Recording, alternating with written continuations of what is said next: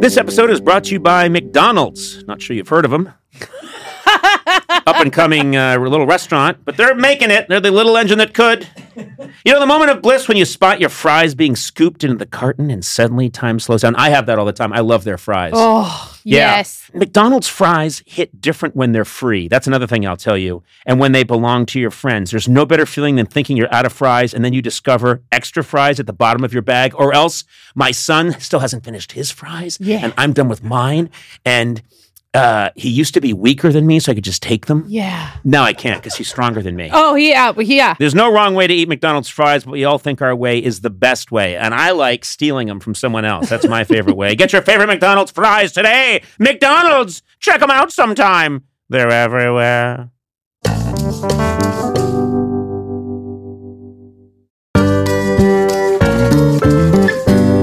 Sona, how's your sock drawer looking? It's messy. There's a lot of single socks. Yep. I think it's time for a little spring cleaning. Oh.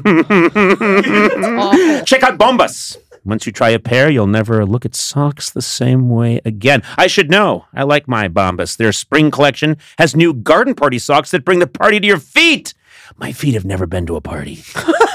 They've so got sad. Stripes and florals and new vintagey colored rib socks.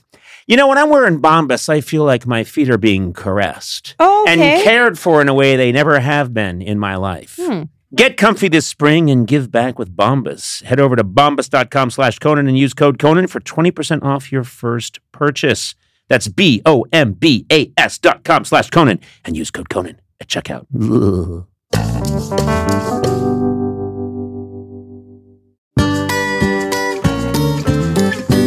Hi, my name is Willie Nelson, and uh, I feel great about being Conan's friend. Fall is here, hear the yell, back to school, ring the bell, brand new shoes, walking blues, climb the fence, books and pens, I can tell that we are gonna be friends. Yes, I can tell that we are gonna be friends. Hello there, this is Conan O'Brien, kind of working on my D J voice these days. Yeah, I don't know. Hold on, Sona, what are you on your phone for while we're doing the opening of the show? I'm paying attention. I laughed at what you was, you were saying. You, I, I swear to God, I, I'm starting the show, and you know I'm starting the show, and I look over, and you're holding your phone and replying to, who are you replying to? Honestly, Liza. My wife. Yes. I don't reply to my wife. Okay. I haven't responded to any of her emails in like four years. We have lawyers for that. Um, what? What do the lawyers do? What Trust are you me. talking about? We have what's called a slow divorce going. Liza and I are separating over a thirty-five year period very slowly. And this is the first thing is no email exchanges for a year, but we still live together, uh-huh. and uh, we're quite affectionate. But this is the slow. This is it's a slow separation. Imagine uh-huh. paint slowly peeling off a house. Okay. Um, but anyway, uh, I can't believe you were on the. F- yeah, just put that away. This is the second I, time in recent memory. Yes, this has been on the. Turn it over so you can't. Matt, see it. What are you yeah. doing? Real quick. Oh, I'm sorry. Yeah, I'm getting on my phone. He doesn't have a phone. Matt has a pneumatic tube. Messages go. I live at home. Home Depot. Yes. He's so in love with technology of the forties. And he opens it up and there's a vacuum sound. Oh, look at this. Hmm. Does he just have tubes going to all his friends' houses? He has tubes houses? going to all his friends' houses and the different stores he uses. He has pneumatic tubes going everywhere. Excuse me, fellows. I've got to check this out. No, you better be careful because you recently texted me some uh, blackmail information, some collateral about uh, you. Oh, we'll get to that in a second. Oh, I promise we okay. will get to that yeah. in a second. I just want to establish right. uh, uh, that Sona is going to be off the phone from now on. I'm okay? off the phone. I was listening to you, though. I could do both. No, no. Your whole generation thinks it can multitask, and that's why so many people are dying. Oh, what? Yeah. Come on. Your generation's like, I'm going to send this text and clean this shotgun. Kablooey. Oops. You sound like such an old man. It's true. You always Come do on. everything. Oh, I'm going to operate on this eye while I pick out the right emoji to send to my friend. Oops. Blind for life. No, it's true. These are all, you know what I'm reading from? The newspaper. Oh, really? Yeah. Which newspaper? Oh, please. The one everyone reads. Oh, that one. Okay. Has Have you even said the title of this podcast yet? Yes. Oh, well, who cares? If people have clicked on Conan O'Brien Needs a Friend, I love that you're such a stickler. You're such an anal stickler. Boy, it sounds like a device. Um, what? Freshen up the marriage. I bought myself an anal stickler. Uh, oh, man. Excuse me. Oh. Uh, this is good stuff. Hence the divorce. Oh, please. It's a slow divorce. It's a thirty-five year slow separation. By the time you finally separate, the kids are like in their fifties and they don't care. Uh, no, it's uh, what I'm saying is true. What I'm saying is exactly true. Oh, okay. True. If you say it's true, then I guess it's true. The newspaper that everyone reads says that my generation blinds people. Well, you multitask too much. I'm sorry. You know what? I'm good at it. No, you're not. Clearly not, because you didn't even know we were doing a podcast. I heard what you said. What did I say? You s- You there we go. You, guilty. By the way, guilty. Ugh. Guilty. You say you sound guilty. Like an old You are not guilty. The model of focus yourself. Yeah. I think I am a laser beam. I am a Come laser on. beam of focus. You could no. use me to open a bank safe. You're napalm. You're just a globulous burning mass. Yes, and I defoliate trees, uh, but uh, so yeah. what? No, but I will say that I didn't think it was necessary to say, and this is Conan O'Brien Needs a Friend, the podcast where, you know what I mean? I think I was just trying to undercut the bickering and get us back on track. Thank you. You know? Hmm. Yeah. Although you did gang up on me, but thank you. I'm sorry. I do apologize about that, because if I don't have you, I don't have thank anyone. Thank you, Matt. And forgive yeah, me. Yeah, we have to stick together. Uh, what is that's that? That's the pneumatic tube, and you just got another message. Your uh, okay, your, your straw boater is ready. You just this is, you have to drive to Los Feliz to the hat blocker from you. From you, in fact, you said. Anyway, yeah. Thanks for your expertise, and know that I have a working nineteen forties true, rotary true. phone in my office that I use regularly. Oh. Fine ammunition for our next fuse. Ooh. I did. I thought that it would be only fair, to be honest with you, that I'm just as bad as you. Uh, Andy Richter, uh, a bunch of years ago, gave me a repurposed nineteen forties phone. It's gorgeous. It's got a rotary dial and um, just that great heavy weight of an old phone. And I have it on my desk, and it works because it's the electronics have been updated. And uh, oh my God. I love picking that thing up and making a call. Nerd! Yeah, no, I know, but I... Nerd! Go ahead. Fine. When I do it, it's cool. Uh, it's so cool. But I love yelling into that thing. I become a different person. You know the way you, when you put on a certain kind of like a, a really good suit, it does change the way you carry yourself? Mm-hmm. When I talk on this phone, I start telling people, there's a fire at McCready's Barn. Get all the boys over there. See, what do you hear? What do you say? We got to go. Come on. Hey, you. I'm, I'm just, I love that. I love, you know, we've got to get some more milk. Where's the milkman? You know? I want I want cream in a giant glass pitcher. Uh, if you know what though, if Matt did this, you would just no, I don't think so. You know what him. I would I would do? I would be understanding, and I would I appreciate Matt. Okay, is it Max or Matt? I don't know. It's been a while. Why don't you call me on your Klondike sixty-five hundred? I would love to find that. Out. Hello, operator, get me Klondike five two two. Yes, private eye, generic private eye. Max Gourley, private eye.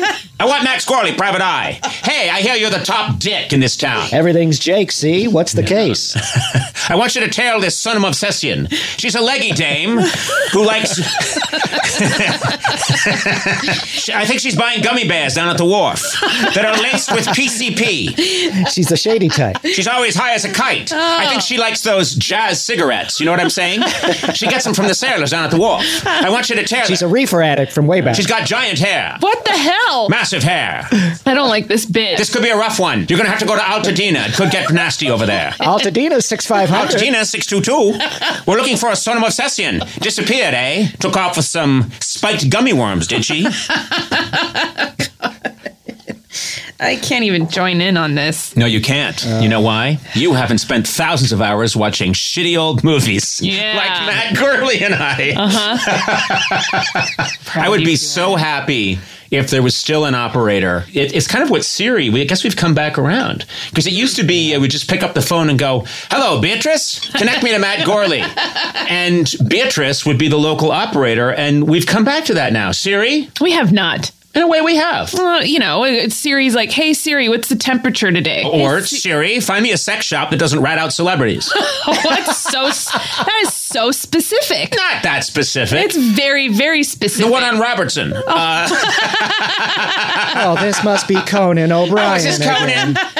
Conan, you were just there two weeks ago. I know, Siri. I wish Siri was like Beatrice, the old operator. Oh. Conan, you seem to have a problem. You've been to that sex shop nine times in two days. That's none of your business, Siri. I've got to get myself an anal stickler, and I'm in a rush, see? Oh, no. All right, we have no time for this foolishness, I want to call it. Sona? You haven't introduced me and Matt yet, have you? Oh, yeah. This is my assistant, Sona, a fourteen-year-old girl who's addicted to her phone. And uh, Matt Gourley, someone I respect who's very good at his job. What the wow. fuck? What? Wow. Sorry. I do respect you, Matt. You do a very good job, and you know it. Thank you. I appreciate it. And so do you. Oh, this got awful. I hate this. This, this yeah, part's this awful. This is gross. Let's, Let's just get go. To hey, the you're trying show. To turn me and Matt against each other. I know what you're doing. Yeah. It's working. It, My guest today, uh, we there's no time to waste. There's no time. You have to do it. Yeah, and I will do it right now, and you're going to be quiet. My okay, guest today. No, seriously, we have a legend on today. In yes. addition to me, that's two legends. Here we go. Oh, that God. was insane. That's even, insane. Even I, guess what? Even I. Oh even God. I'm ashamed. No. Even yeah. I'm ashamed. This is a redheaded stranger and a redheaded monster narcissist megalomaniac. That's a little long for an album title. Uh, no, I am seriously awed and thrilled. My guest today is a legendary musician, a Grammy award-winning singer and songwriter with seventy studio albums. His latest album, First Rose of Spring, is available now. He also has a new book, which is absolutely fantastic, Me and Sister Bobbie: True Tales of the Family Band. I am honored and just floored that he is with us today. Willie Nelson, welcome. You've been very good to me. You and Waylon Jennings came on my late night show. I think I was just about three years in. I couldn't believe that I was in the same room with you guys. And I'll never forget this. You handed over your iconic guitar Trigger that you've had every great artist in the world sign. The thing's fallen apart, and you said, sign it. And you said, and don't just do it with a felt tip. You got to take a ballpoint pen, and you got to dig it in there and sign it. And I signed my name so small because I was ashamed. I was ashamed to be on that great guitar. It's the smallest I've ever signed my name. Leon Russell is the guy that started all that. He had me sign his guitar one time. And I said, fine, I'll sign yours if you'll sign mine. And he was the first guy to sign my guitar. Well, it is amazing. I cannot believe you've kept that guitar going. All your fans, I mean, that guitar is as big a star as you. That guitar, they set it out on Absolutely. stage before you perform. They put out Trigger. And fans rush up to take a picture of Trigger, uh, a, an otherwise, if someone didn't know better, unremarkable Martin nylon string guitar. You and that guitar are equally famous, and it's still with you. I mean, where is Trigger right now? You got it nearby? Oh, it's right back over there. All yeah. right. Well, just take care of that yeah. thing, for God's sake. yeah. My favorite guitar player uh, has always been Django Reinhardt. Mm-hmm. He played a D'Angelico guitar, and I tried to find one that sounded like his, and it took a long time to find Trigger, but I, I finally found one. You know, it's incredible. You just mentioned Django Reinhardt, and that's kind of where I wanted to start. And I'm going to say this about anyone who endeavors to be artistic in any field. You are the example that I like to use of someone who refused to compromise and demanded to do it their way. You were not a snob or singular about it has to be one style. You grew up as a boy, and I didn't even realize this, in your little uh, community uh, in Texas, you were hearing uh, not just the blues and not just spiritual music. There was a Czech population, so you were listening to polka. Absolutely. And the S P J S C Hall was just six miles south of uh, Abbott, where I grew up. And, uh, you know, there were a lot of Catholics there, and uh, they like to drink beer and dance. So they. Willie, I know about the Catholics, okay? You, you don't have to lecture me about the Catholics. No, it was, it was, I'm, it quite, was praised. I'm quite familiar with, and I'm sorry they were around, but what are you going to do? What are you going to do? Join them. uh, you know, it's amazing because you mentioned, you know, you drew on all these different styles. You had to, you learned to play polka, and you didn't have, I think some people get very set in their minds about what makes, say, great country music. It didn't feel to me like that was ever your interest. You wanted to make music, and you drew on anything that you could get your ears on, literally anything. Yeah, I loved all kind of music and still do. And uh, my sister plays everything beautifully, and uh, she could play songs like Stardust, Moonlight in Vermont when I was really young, so that was a brand new thing for me, and uh, I learned a lot just sitting on the piano stool. Yeah, I, I want to mention this. This is as good a time as any because you just mentioned it. You've written uh, a book with your sister, Me and Sister Bobbie, and this is the story, Willie Nelson and Bobbie Nelson, of you and your sister. This is an absolutely lovely book. It's heartbreaking at times. It's beautiful. You'll do a chapter, then she'll do a chapter, then you'll do a chapter, and she'll do a chapter. And you're both amazing musicians. It feels like you're trading licks. It really does feel like you're trading licks about your incredible life. It's a beautiful book. It really is a book about family, and it's about despair, and it's about pushing your way through that despair. The sheer volume of difficulty that you and Bobbie went through is mind-boggling. Well, yeah, especially little sister. She had to go through a, a, a lot of real bad things. Something I love about the book is how candid she is about the pain she experienced growing up that you both experienced. You're both very candid in this book. You both have each other, and you have uh, your grandmother. Your parents are out of the picture pretty early. Uh, you have your grandmother and your grandfather. He passes away when you're fairly young, and your grandmother is really the rock who you hang on to.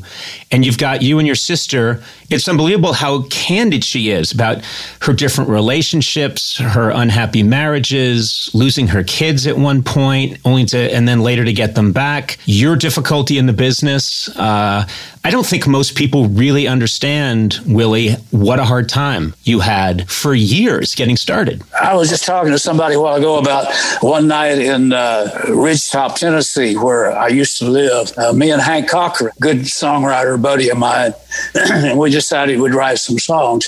And we wrote seven songs. And the last song that we wrote was What Can You Do to Me Now? And the next day, my house burned. Yeah. Yeah, your house in Ridgetop bur- burned down. That's right, that's uh, I think right. It's because you wrote that song. So I just want to put that out there to the insurance company in case you got any money. I think they should get that money back. Uh, but first of all, you sold encyclopedias door to door for a while. Yes, I did. And you were pretty good at it. Do you ever think I should have stuck with the encyclopedias? Well, I'm back selling books again. That's right. You got me helping you, too. And guess what, Willie? I'm not getting shit. I'm not getting paid anything. I can't believe. You know, one of the things that's so, your personality comes through so strongly in this book, and your sister testifies to it. You were always smooth with a line, and people always liked you. You were likable, and you would use that. You used everything you could to get by. So when you were selling encyclopedias door to door, you still remember how you'd get your foot in the door. These people couldn't even afford an encyclopedia, and you felt bad about it, but you had to make some money. You would sell them a full set. Well, I sure tried. You know, we uh, uh, I'd get on the phone and call people on the phone. I had to connect with the phone department so I could get all the new phone listings. So uh, I'd call them up and try to say, hey, I'm with the Americana Association, not trying to sell you a set of books, just want to talk to you about it. If we put one in your homes without the normal cost, would it be something that you would appreciate? Thank you very much. I'll see you at seven o'clock. Yeah, and then you'd show up and get your foot in the door. That's Say, it. I'm yeah. going to sell you something more valuable than gold. I think that was your line, wasn't it? A friend of mine, Jerry Sheehan, back then was my trainer. He took me out to show me how to do it, you know, and one time we were in this house and these people said, uh, well, Uh, we never make a decision like this and spend this much money. It was like three hundred dollars, four hundred dollars yeah. without praying about it. And Jerry said, oh, by all means, let us pray. So you got on the ground? You got on the You got, got on your knees? We all got, a, you got on. And when it was through, they said, well, I don't think we can buy them because uh, well, the Lord didn't tell us to buy these books. And Jerry said, well, he didn't tell you not to, did he? Well, Willie, I'm going to get on my knees for Me and Sister Bobbie. And I'm going to tell everybody, if you want, this is just a fan, absolutely uh, beautiful book. And I think it's inspirational. I mean, I can't even begin to list all the jobs you had. Besides selling encyclopedias, you sold vacuum cleaners. You you did uh, auto simple auto repair. Uh, you were a D J for, I mean, a, a, small, a piece of your career, and you were you were good at it. Oh, I had fun. What do you think made you a good D J? I'm full of bull, you know. Well, Willie, let me tell you, that helps a lot in this. Uh, I've relied on that plenty in my career just to get by. But, uh, you know, you've always had a great sense of humor. I'm told that Johnny Cash, when he was feeling down, used to pick up the phone and call you and say, Willie, tell me a joke. And he wanted a dirty joke. Oh, yeah. More than once that happened. And, uh, you know, I always had a dirty joke for him. So. You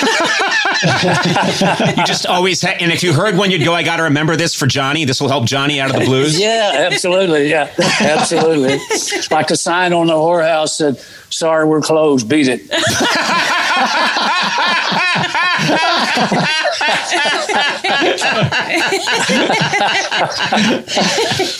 You know, uh, it's amazing in the story that you tell and that your sister tells, you obviously have talent. And early on, you, you start writing songs and you start having some success as a songwriter. But Nashville wanted to put you into this formula. And I've seen the pictures. We've all seen the pictures of Willie Nelson in the nineteen sixties in Nashville. And you're wearing a turtleneck and a sports jacket, and you've got a short haircut. And anyone who sees it now says, how did this happen to Willie Nelson? It's because you hadn't figured out how to get out of that system yet and how to just be yourself. Oh, well, that's true. I mean, there was a certain thing you did uh, and certain things you didn't do. And uh, uh, I couldn't, you know, go along with a lot of it. So I decided I'd come back down here where, you know, I play the broken spoke or whatever, and they don't care what I wear. Right. And it's a, it's an amazing transition because you're living uh, in, in uh, Tennessee and you're working in Nashville and you're trying very hard to fit a certain mold, and you were, had a lot of despair. I mean, I saw this in that terrific Ken Burns documentary on country music. You got once so full of despair, you lay down on the street in Nashville and thought, I hope a car runs over me, and you just lay there. Uh, fortunately, it was around midnight, and there wasn't that much traffic. Thank God. Thank God there was no traffic that night. Can you imagine someone driving? I mean, I'm just like thinking about the driver's perspective. Oh, look, it's Willie Nelson lying on the street. Oh, I think I'll just go around him. I think people, uh, I mean, there was so much despair. Then your place burns down in Tennessee, and you say, screw it, to put it a little more kindly. I'm out of here. And you came back to Texas. And then, I, I mean, I've seen the footage. You transform. You become more and more organically yourself. You got the bandana, you've got the hair, you've got the beard, and you're playing the kind of music you want to play with your friends, and everything explodes for you. Well, yeah, it was a good decision. Uh, I came back down here where I knew everybody and they knew me. We had our first Fourth of July picnic, and uh, those went great. So we had two, three, ten, fifteen. People enjoy getting together, throwing away all their political ideas, uh, whatever they might have or whatever, and listen to music. Yeah. And uh, I found that to be a, a good therapy for me too. What's amazing is to see you when you fall into that groove and you're playing with your friends, you're playing with Waylon, and you're in your and you're in Texas, and you're letting your freak flag fly, and you're finding that music. It's all working for you. You look so happy, like it took years and years and years, but you finally became the person you always were. Does that make sense? Well, I, pretty much. I. I didn't change much. I haven't changed much since I was a kid. Uh, I've pretty much stayed the way I... Nothing really has happened to make me change my way of thinking. Mm-hmm. And that helped a lot. I've always had this theory. I don't know what you think about it, but for years I was trying to be a certain kind of person that I thought people wanted me to be. And the minute I got... I, I just gave up on that. and started to more do things that I thoroughly enjoyed and more thoroughly be myself is when I really felt like I connected with my audience. And I feel like on a much bigger scale, that's what you did. I think so. And uh, Leon Russell showed me a lot and taught me a lot about people and uh, uh, music and how to entertain a crowd uh, and how much influence music can have on people and, and vice versa. There's a great energy exchange that takes place out there. And uh, it's something that I'll start to say money can't buy, but maybe it can. Well, it's good to, you know, I always say I do this job for free. And then I make sure we edit that part out because I, I, I, I like the money. I think you like the money. Uh, and uh, but it is true that you get into this place where watching you and watching some of those shows, especially uh, from the mid nineteen seventies or after seventy-five, from seventy-five on, I would say with uh, Redheaded Stranger, I see anyone who enjoys the vibe at a Grateful Dead show was getting the same thing watching you and your friends play. Yeah, and, uh, you know, it's still the same way because audiences, Rolling Stone audience, my audience, there's pretty much the same people. Uh, they're people who really enjoy music, getting together, clapping their hands. That's a pretty good therapy itself, just clapping your hands. Uh, I read this story about this guy in India who got up every morning, ran down the street, clapping his hands and singing. Next thing you know, people are joining him, and then there was hundreds of people out there in the morning, and their ritual was singing and clapping their hands. I hope he's gotten some help since then. I hope. Yeah. They had some good shit over there. I mean, I think one morning that's fine, but if he starts doing that every day, it, you know, you got to start wondering what's he smoking and uh, is he okay? And uh, yeah, and did he get back home all right? He... The running and clapping has got to stop. Uh, you know, I have to say something that uh, I didn't appreciate. I've always been a fan of your music. And then it took a while for me to realize what an incredible guitarist you are.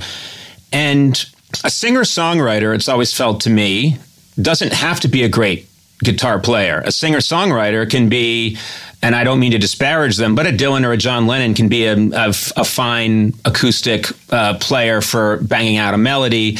They just have to be able to do their song. You are an incredible artist on, on the guitar. Thank you. And I was going to say, you're a much better guitar player than you have to be.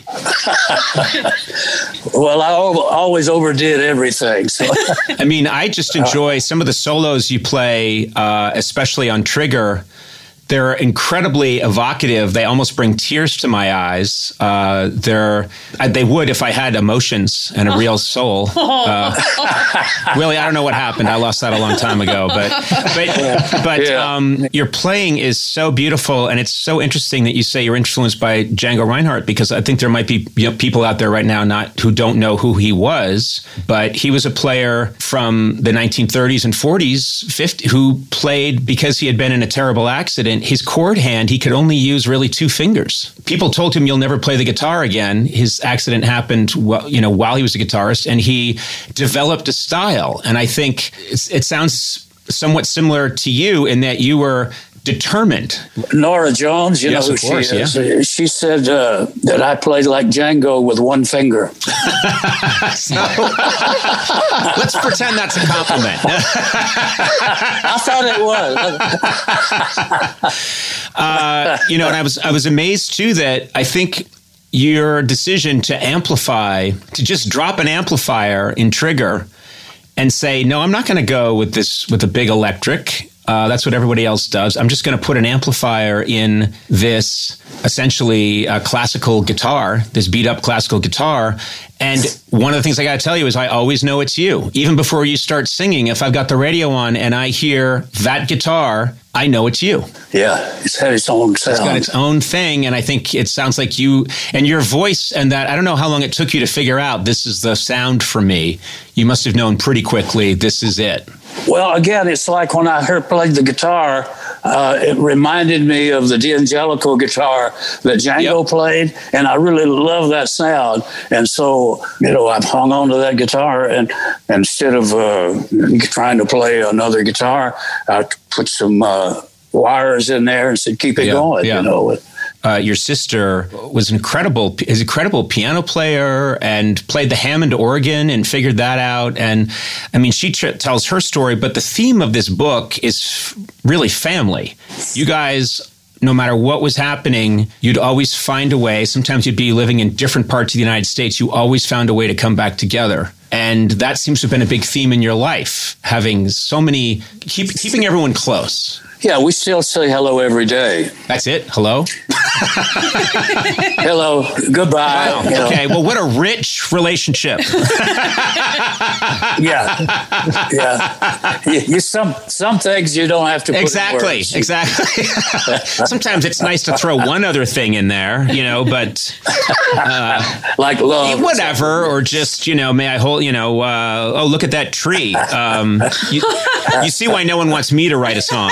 Uh, I did a concert tour. It was mostly comedy, but I threw some music in there. And I would, I don't know if you remember this, Sona, but I would end every show with On the Road Again. I yes. would play it. Mm-hmm. That's uh, absolutely gorgeous song. I butchered it. I probably hurt that song standing. And I apologize for that. I've always, I've always felt a little guilty about that. But good Lord, does that get people moving, that song? Well, yeah. Thank you for singing it. I'd love to hear you do uh, it. You really don't.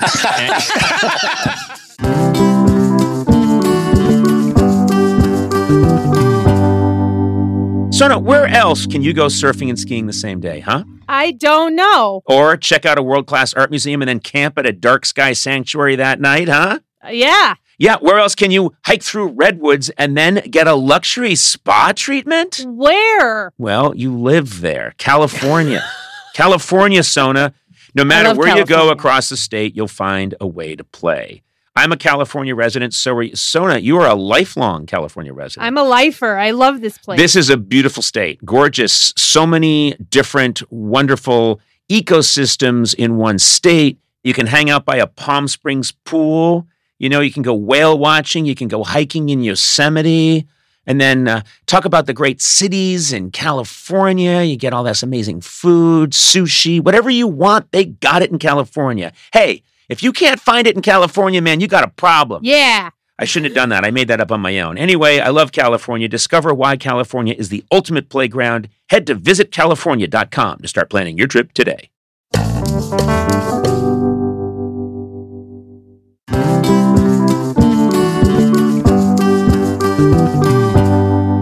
Come on, if most people are being honest, no one really knows what you do for work, right? Yeah, it's true. Yeah, especially if you're in a, what I like to call B to B. Oh, you know? what, what is that? I'll explain. Okay. That's a business doing business with other businesses. Okay. You know what I'm saying? Yeah. I call it B to B. It's a little thing.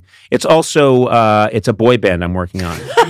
Anyway, fortunately, LinkedIn has a network of professionals who get what you do, and you can reach the right people who matter most to your company because they're LinkedIn. Yeah. That's what they do. Yeah. LinkedIn has over, this is the fun part to say, one billion members. Are you serious? Yeah. That's not. That's more people than are on Earth because there are people on the moon using it and Saturn.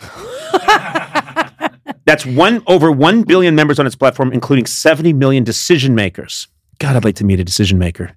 Since LinkedIn members are regularly updating their work history, you can precisely build a target audience by job title, industry, company, and more. Man, you can reach the right people for your, I'm going to say it again, B to B business with LinkedIn ads. Yeah. Gets even better because LinkedIn will give you a one hundred dollars credit on your next campaign. Hmm. There you go. Just go to linkedin.com slash Team Coco to claim your credit. That's linkedin.com slash Team Coco. Terms and conditions apply. LinkedIn, the place to be, to be.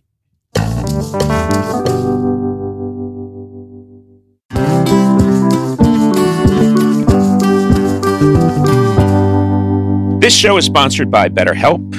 We all sometimes have issues or things we need to talk about, get off our chest. I have that all the time, don't you, Sona? I do. Yeah, and we need people to talk to. And we carry around different stressors. We carry big stressors. We carry small stressors. Uh, I was raised in a culture where you're supposed to kind of bottle it up, and I've learned over time that that's not the best thing to do. If you do let things rattle around in there for a while without talking it out, it can affect your life very negatively. Well, therapy is a safe space where you can get things off your chest, figure out how to work through whatever is weighing you down. If you're thinking of starting therapy, give BetterHelp a try. It's entirely online. BetterHelp's designed to be convenient, flexible, and suited to your schedule. A lot of people have a barrier towards getting therapy because they think, well, I don't know, I've got to find the person, talk to them. What if I? It's not a good match? I then it's awkward. None of that. You just fill out a brief questionnaire to get matched with a licensed therapist, and then you switch therapists anytime for no additional charge. So get it off your chest with BetterHelp. Visit betterhelp.com slash Conan today to get ten percent off your first month. That's BetterHelp, H E L P dot com slash Conan.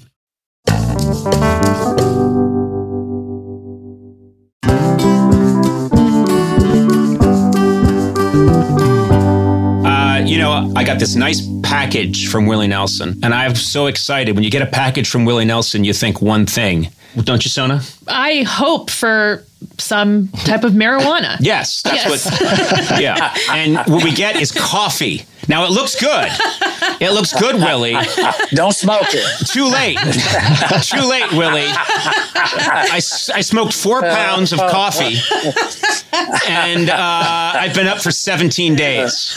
Uh, uh, but I wrote some incredible music. No, you sent me, I mean, you've got Willie's Remedy, uh, dark roast whole bean coffee, and it says organically, gro- it's made of organically grown American hemp. I'm just saying, when I saw hemp, you understand, it's in a brown paper bag, and it's hemp from Willie Nelson. Uh-huh. Why there'd be a misunderstanding. No, no, no, no, don't go there. No. Don't go there. Don't go there. You smoked pot on the roof of the White House. What do you mean, don't go there? I heard about that. What do you mean that? You heard about that? You were there. You can't say I heard That's about what they that. Tell me. You were there. It's, I almost remember it. Willie, I got to tell you something. We are at a time in our nation's politics where people are very divided and there's a lot of anger. I think everybody can agree that smoking pot on the roof of the White House is something that could bring the United States together, I think. Yeah, brought me together.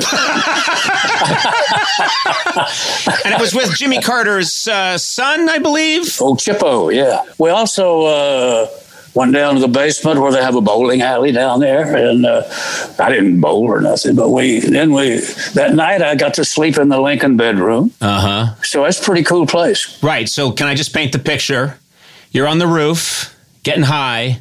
Then you're in the bowling alley in the basement of the White House, and then you're in the Lincoln bedroom, probably having much better dreams than Abraham Lincoln ever had. Maybe so, maybe so. I'm told, I'm a historian, Lincoln used to hang out in that bowling alley sometimes. And when the Civil War... And up was, on the roof. Yeah. yeah. When the Civil War wasn't going well, he'd, you know, he'd toke up a little bit, and then he'd, uh,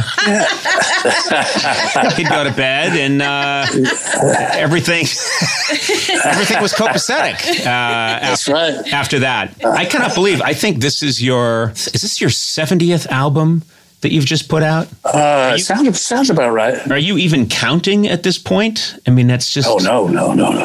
It's, uh, it's incredible. And I would think that you have pretty much, you know, you, people say like, well, they look at someone like a Willie Nelson, they say, well, he's must have met everybody that he wanted to meet.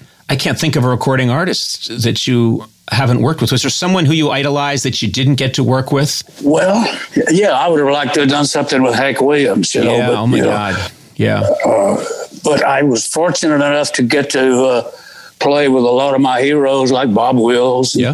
In fact, I, uh, when I was fourteen years old, I booked Bob Wills. I was, I was the promoter on a gig in Whitney, Texas, and uh, I bought him for, I think, one thousand dollars back in those days. Paid him off and didn't make a quarter, but I booked Bob Wills. So, and in a way, you made no money, but you got to meet him, which is, That's right. which is the things we will do to meet our heroes. And I uh, got to sing with him. Uh, and uh, the funny part of it was my phrasing is kind of crazy. So uh, he say, I didn't know where to come in and do my ahas.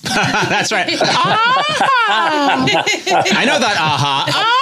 Yeah, that's it. I yeah. used to do that when I wanted to tease my brothers. I'd go, ah, and they would beat the living shit out of me, Willie. Uh, but I had it coming. So you never got to meet Hank Williams? Did you ever meet him? No, I never did. I always wanted to, but he passed away before I had a chance. He was only twenty-nine I when know, he died. I know. Uh, you just mentioned your phrasing, and I was thinking about it. Your phrasing is very distinct. I don't know if I'm if I'm describing it correctly, but it feels like you're almost, it's like you're risking being behind the beat. Is that a fair way to say it? Phrasing? Yeah, the, the way that you, yeah, it's yeah. it's like you're holding back just a little bit, and it works beautifully, and it's distinctive to you, but It it's not right in the pocket, so to say. Is that right? Well, my favorite all-time singer is Frank Sinatra, and one of his greatest, uh, you know, talents was in phrasing. Yes. And uh, I learned a lot by just listening to Frank. And again, who would have thought that you would list as your people that inspired you Django Reinhardt or Frank Sinatra? But to me, it's having a liberal, I don't mean this in a political way, but a liberal open mind that's open to anything. And if it's polka, it's polka. Or if it's Spanish music, it's Spanish music. And there are a lot of people that might think, well, if you grew up in this rural area in Texas, you might only be exposed to one type of person. And you made it very clear that you worked, you had to work in the fields picking cotton. And so you were meeting and talking to and befriending Black people, Hispanic people, uh, European immigrants. You met everybody.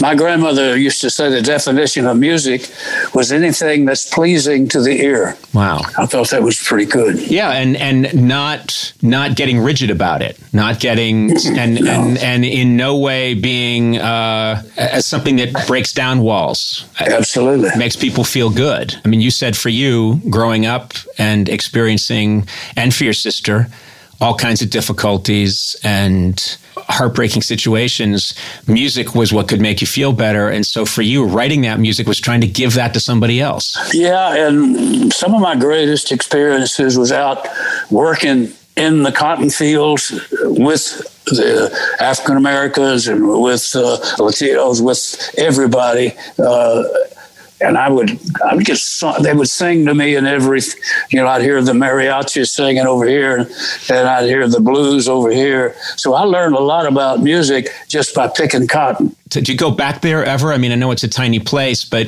do you go back to this this tiny little place that you were from, Abbott, Texas? Absolutely. My sister and I uh, own uh, the uh, Methodist Church there in Abbott, and uh, they still have services every Sunday, have music and whatever, and they're doing well down there. So, uh, yeah, we still have connections in Abbott. I was fascinated, too. It's in your book that you taught Sunday school for a while. I did.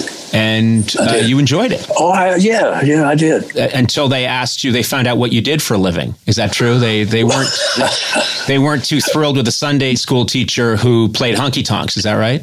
Well, the funny part of it was, though, I was playing to the people on Saturday night that I was singing to on Sunday morning. Uh, yeah, there's this great part of the book where you're teaching Sunday school, and yeah, you'd you'd sing you'd sing to them on uh, Saturday night. Sunday they'd be there a little hungover, but they'd be there at church. But then uh, one of the church uh, dignitaries came up and talked to you and said, "Well, you're teaching Sunday school. Can I ask you what you do?" And he was telling you he didn't think that uh, you should be teaching Sunday school because you were playing these honky-tonks. And he said, you know, do you think God is here in church? He's not in the honky-tonks. And you said, God is everywhere. What are you talking about? God's in the honky-tonk as well. Yeah, and God paid me some money in the honky-tonk.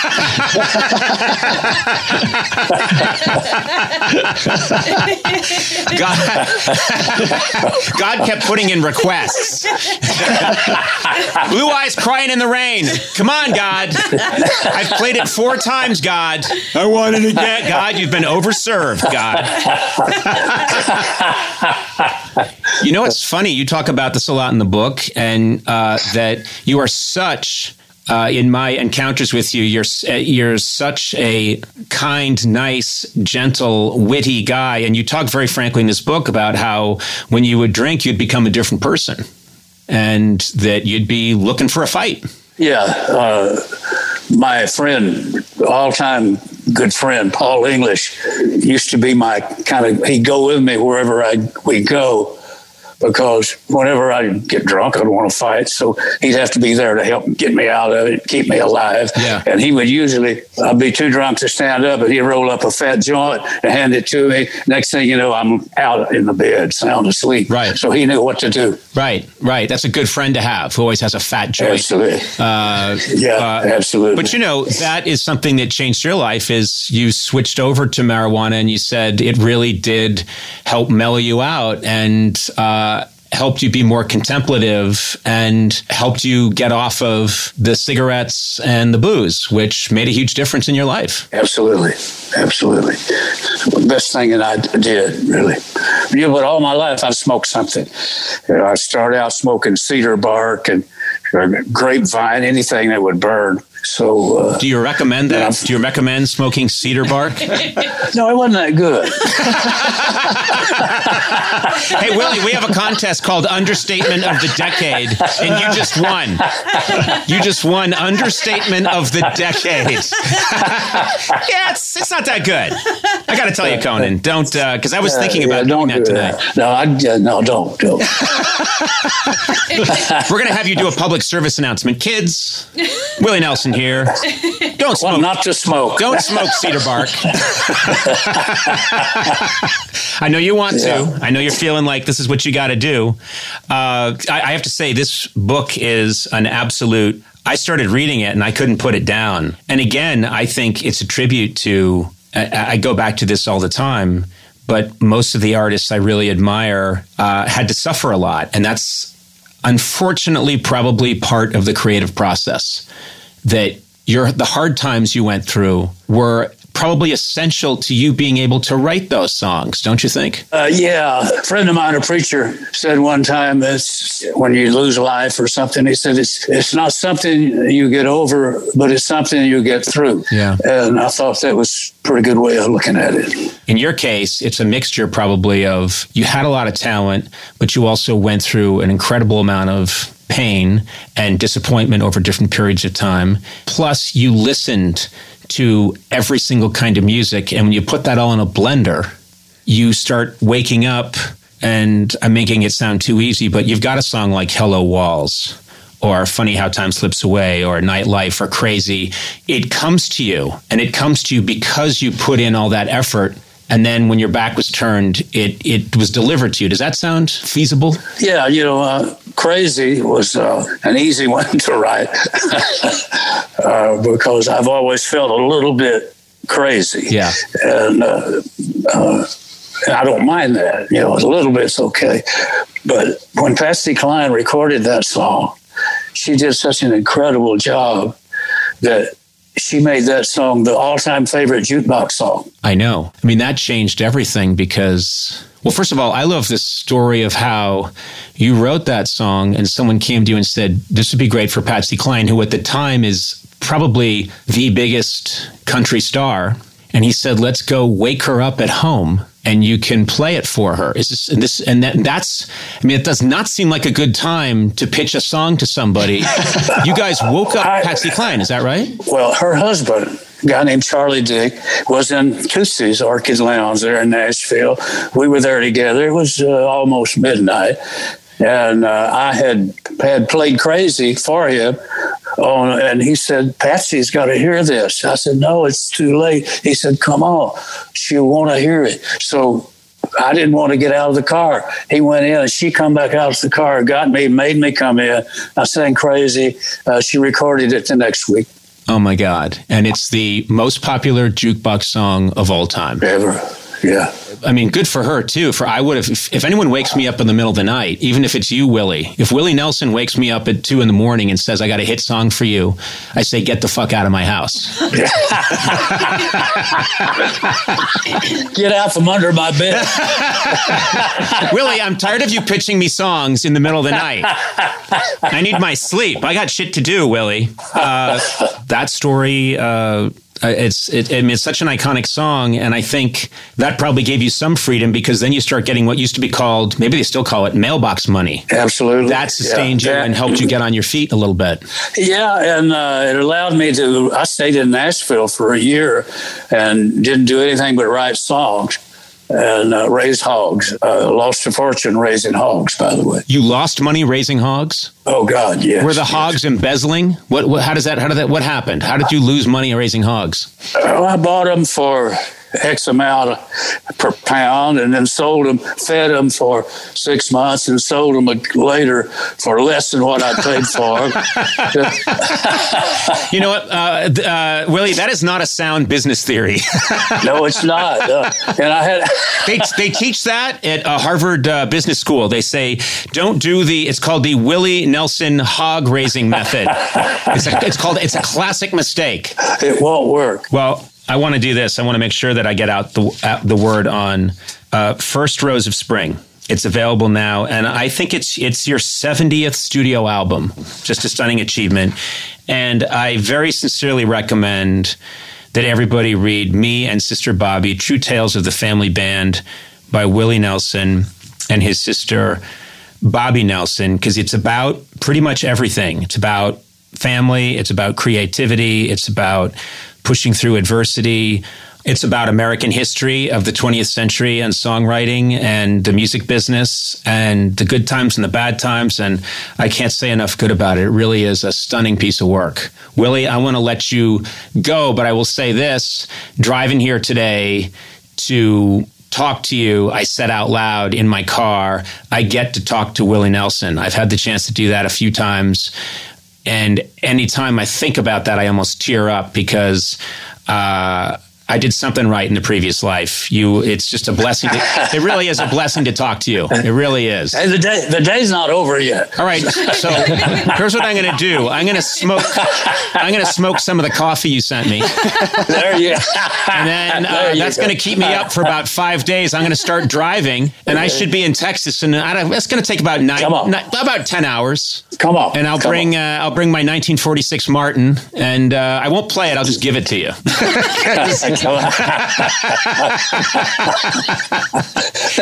you. Yeah, thank Willie you. Nelson, uh, thank you. God bless, and uh, be well. You too. Have a good one. Take care. You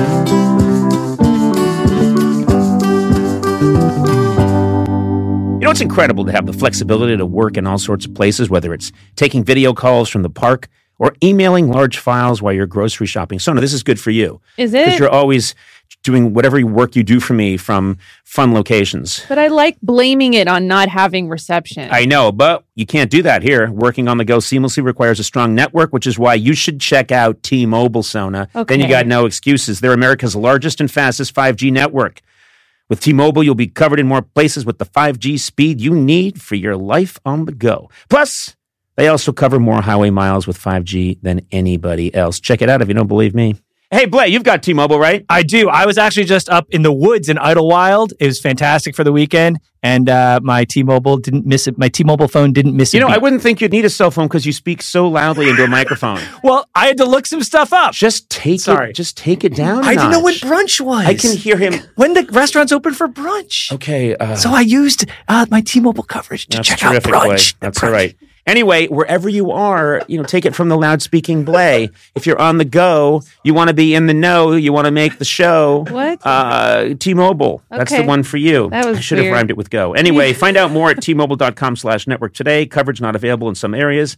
Fastest based on median overall combined five G speeds, according to analysis by Ookla of Speed Test Intelligence Data Q three twenty twenty-three. See five G device coverage and access details at T Mobile dot com.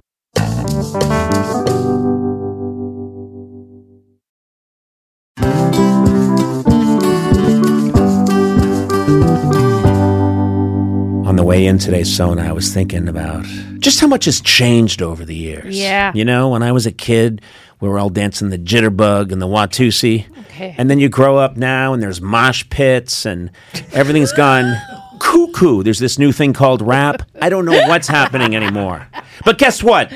In a world full of change, there's one thing that hasn't changed. Mm-hmm. The great taste of Miller Lite. Are you with me on oh, this? Oh, yeah, I'm right there with you. Yeah, and you know, another thing that hasn't changed is that it's less filling. Yeah. I hate a filling beer. Yeah. When I have a filling beer, I just want to sit down in a beanbag chair for six days, but not oh. with Miller Lite.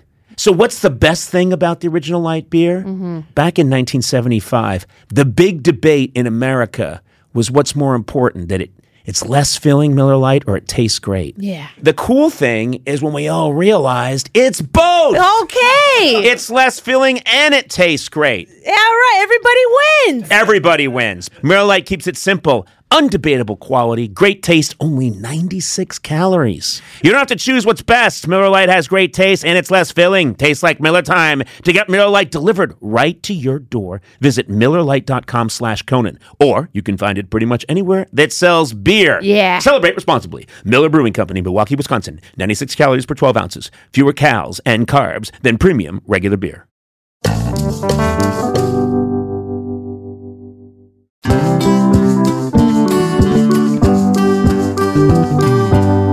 We are back. You know, people are always stunned by how much my mom looks like me. Mm-hmm. I'm going to show you a picture. Yeah, she's so sweet. Literally, if you look at pictures of my mom uh, when she was a little girl, it looks like me when I was a little girl. It's pretty stunning. She looks so much like me. And I do think she is, I've said this before, but I do think my mother is probably one of the reasons I'm in comedy. Uh, she's funny in her way, in her own way, unique way, but she's was like a perfect straight person, mm-hmm. you know? It, it, my mother always wanted to be, she always had a little bit of a regal quality. Yes. And she wanted to be well-mannered, and she was taught to be well-mannered. And to sort of talk like Margaret Dumont, the woman in the Marx Brothers movies, uh-huh. and sort of be like, well, okay, everybody. And if company was over, she was a little formal. And that would make me want to act like Groucho, because she'd say, all right, now, please, you know, walk this way, if you will. And I'd say, well, if I could walk that way, you know, oh, uh, we don't, geez. you know, I mean, but I, I'm serious. It was, that would make me go even further. You're right. So I would say uh, things around my mom, and she would just say, well, that's just foolish. I don't like that at all. You stop it. And most of the time I was being silly, but then I realized about twenty, fifteen years ago, I was talking to my mom, and I realized that anything I said, she thought I was lying. She oh. just assumed I was being a wise guy, even when I was telling the truth. So we were in a restaurant, and we were looking at the menus, and then my mom said, puttanesca sauce, puttanesca sauce. What is puttanesca sauce? And I said, well, it's actually used to be uh, favored by, uh, in poorer neighborhoods in Italy, they would just take anything that they had and they'd put it together. And it was called, uh, putta is... is uh, a woman of the night. So the translation is literally, it's the whore's sauce. Puttanesca means it's the whore's sauce. And she went, stop that. That's not funny. I don't like that even fooling. And I'd say, I'm not kidding. That's when she said, tell me right now what puttanesca means. And I said, it means, and then I would try and say it in a nicer way. It's uh, women who maybe would uh, walk the streets at night. I don't like this. Stop it. Just stop it. I don't like this even fooling. And that was her big thing. I don't like even, uh-huh. even fooling. And then she would always call me, I guess it's an old Irish saying, although I've never met an Irishman who knows this saying, should say, you're just being a bold stump. That's what you are. You're a bold stump. I'm like, what do you mean I'm a bold stump? I'm telling you what puttanesca means. It's the sauce. How old are you? At, at this, this point? point, I'm like forty-four. And I'm in a restaurant trying to convince her. And she's like, you're just being a wise guy. Like, we'll, and, and sort of in this tone of like, we're going to straighten you out when we get home. You're going to go right to your room. No, no, we're not. I'm drove us here. I'm getting a hip replaced tomorrow. I'm a mature man. Oh, and God. That's what puttanesca means. But it really does. I think so. I mean, look it up. Someone validate this unless yeah. I'm... It's, some say the name originated yes. in the brothels of yes, the Spanish yes. quarters. Whore is puttana in Italian. Yes. Hence hey. okay. okay. Some say that that name originated. This is the actual definition is that uh, puta, yes. which, uh, you know, was the uh, term for women who uh, worked in a brothel. Prostitutes. Thank you. You could say prostitutes. Okay, but you're really you dancing around. I'm not it. sure about puta. But. I know. Well, what I'm saying is, I was right, and I was trying to explain to my mother in nice terms, and she was like, "I don't like this. I don't like this." And her big thing was, "I don't like this even fooling." And I would say, "I'm not fooling. This is your fault." Why is it my fault? You you tell me yeah. things so many times that are serious, and I think the number one question I ask you all the time is, "Are you doing a bit?" Yeah, you're the boy who joked wolf. It's true. you, no one who knows you really well takes you seriously anymore. Here's something I used to do to my mother. I would he say, didn't even hear that. You did it. I know, because he knows it's true. I, here's something I would say. Here's something I used to say to my mother that she really didn't like. I'd be like, you know what, Mom? I've, we have all. I have all these brothers and sisters, and I, I really love them. I love Luke, and I love uh, I love Kate, and I love Jane, and I, I really love Justin, and I'm just I just. I want to love Neil, but I just don't feel anything for him. And she'd be like, I don't like this. I don't like this. You love your brother, Neil. And I go like, Mom, really? I wish I loved Neil. I just, there's nothing there. There's just nothing there. I try. And she was like, I don't like this. I don't like this. Even fooling, you're a bold stump. Like, I, I, and you know, obviously I love my brother, Neil, but I liked this thing that like, Mom, I'm trying. I've tried for many years. He's my oldest brother. But when I try to access love, there's nothing. There's just nothing. There's no emotion. And I have to be, I don't like this. Now, maybe you should just go upstairs and think about what you said. What is wrong with you? I don't know. You are a bold stump. Yeah. And it seems like your mom is is one of your favorite targets for this. Like, you like to get her riled up. She was so good at at being the straight woman, you mm-hmm. know? Yes. What are you talking about? Now, what's going on here? I really want her to know the actual meaning of that sauce. It is. It's. Uh, I know. I know. I want her to know. I want her. I want Because she be won't resolved. Admit it. That's the thing about my family is nobody's going to admit anything. No one has ever said in my family, you know what? I thought about it and you were right and I was wrong. It's yeah, I think not we're in aware our D N A. With you. You don't do that either. Are you wearing pajama bottoms? Oh, yes. That deflection. That's what that is, Matt. Well, that I'm sorry. Deflection. You look like a nineteen twenties prisoner. When I put on shoes and dressed up for Michelle Obama, and I thought it was appropriate to dress down for Willie Nelson. I think you did the right thing. That makes sense. Yeah. But um, yeah, that's my my uh, my mom is never going to go, you know, I looked it up, and yes, uh, puttanesca sauce, many believe the name does derive from the brothels in the Spanish Quarter. She's never going to say that. She's just going to stick with, uh, you're, I don't like it, and you're being a bold stump. That's what she's going to stick with. I like bold stump. I'm I remember once, you. I went yeah. over, she was going to have, we were having a big party at our house, and uh, this is, you know, still when I'm an adult, but I come by to visit my parents, and a bunch of people are coming over in a few hours. Uh, I think one guest showed up early and was like wearing jeans or something. And my mom, who hasn't even dressed yet, saw them in the yard and was like, they're wearing jeans. I can't believe they're wearing jeans. And my mother turned to me and she's wearing a robe, and the robe is kind of stiff, like it's overstarched. So it looks like she's, her hair's a mess. She's wearing a robe and she's got this, her robe uh, tied, and it looks like a propeller on a nineteen fifteen airplane, and it's giant, and her hair is all over the place. And she said, doesn't that person know what kind of family we are? And doesn't she know what we stand for, and that we O'Briens uh, are made of finer stuff? And I, I looked at her and I said, Mom, you look like Boxcar Willie. And she went, I don't like that. I don't like that even fooling. And I said, well, before you go criticize his jeans, you should go upstairs and take the propeller off. How early did that guy come? I don't know. He wasn't there that. She Come just, on. I'm just telling you. I'm, these are stories from my past. I know. I like to tell a yarn every now and then about the old days. The old days in Brookline, Massachusetts. It really does give good insight into the person that you are and you've yeah. become. I think yeah. I have my good qualities.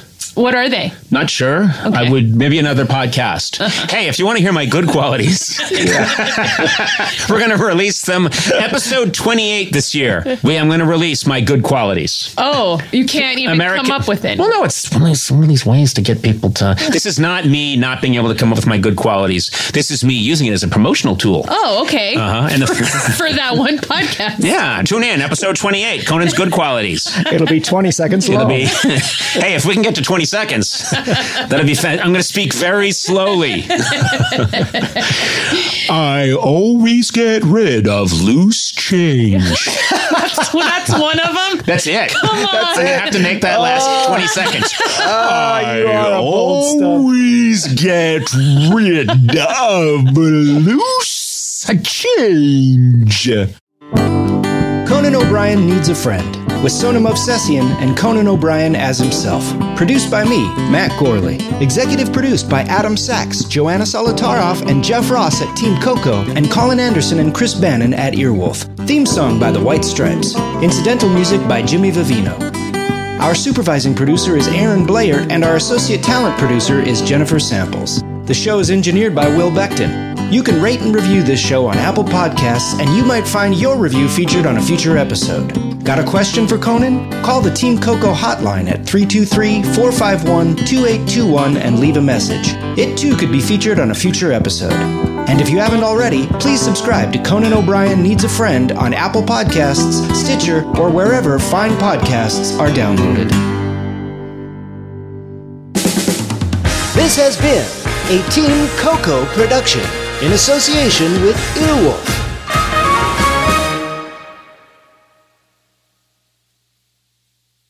Stay connected this winter with this unbeatable deal from BreezeLine. Get reliable, fiber-powered internet for just nineteen ninety-nine per month with all-in pricing for two years. But that's not all. Your first month is on us. This deal gets better with a free modem and installation along with free Wi-Fi your way whole home coverage. Safeguard your network from cyber threats and keep all your devices connected and secured with this amazing offer. Act now. Terms and conditions apply. Offer expires March third, twenty twenty-four. Learn more at breeze line dot com.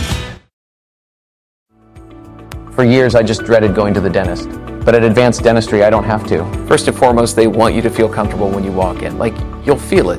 Whereas in the past, I might have gone into the dentist and thinking, I might feel some pain at some point. But with I V sedation, it can be something that you don't dread. If you've been avoiding the dentist because of fear, worry, or just not wanting to be judged, you're not alone. Visit no fear dentist dot com to learn how I V sedation can change your life.